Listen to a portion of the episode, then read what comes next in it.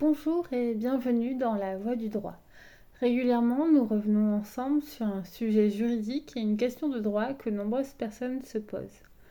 Aujourd'hui et les fêtes de fin d'année approchant, je vous propose de revenir sur la récurrente question de savoir si un employeur est en droit d'imposer des congés payés aux salariés.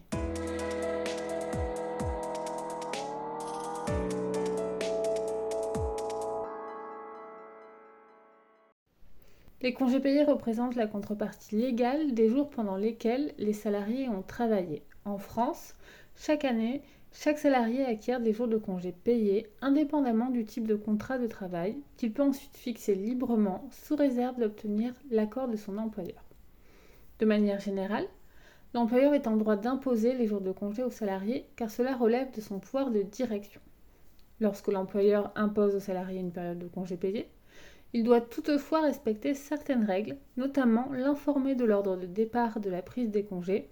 au moins un mois à l'avance, de même que s'il modifie la date des congés,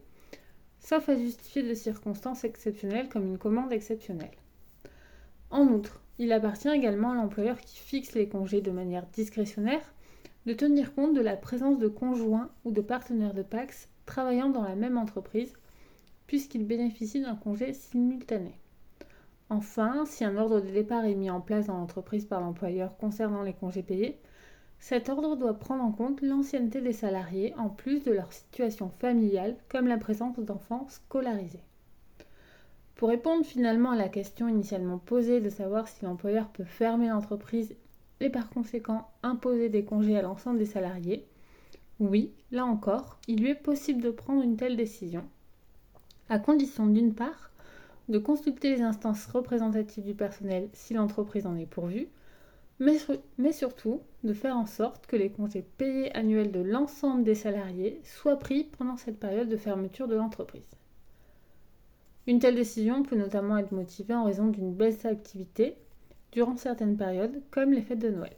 Rappelons toutefois que dans l'hypothèse où la durée de fermeture de l'entreprise serait supérieure au droit aux congés payés acquis par les salariés, L'employeur est alors tenu de les indemniser, de même que pour les salariés nouvellement arrivés n'ayant pas encore acquis le nombre de congés nécessaires, ces derniers bénéficient du droit de demander le versement d'une indemnité de chômage partiel, sauf s'ils optent pour une pause de leur congé par anticipation.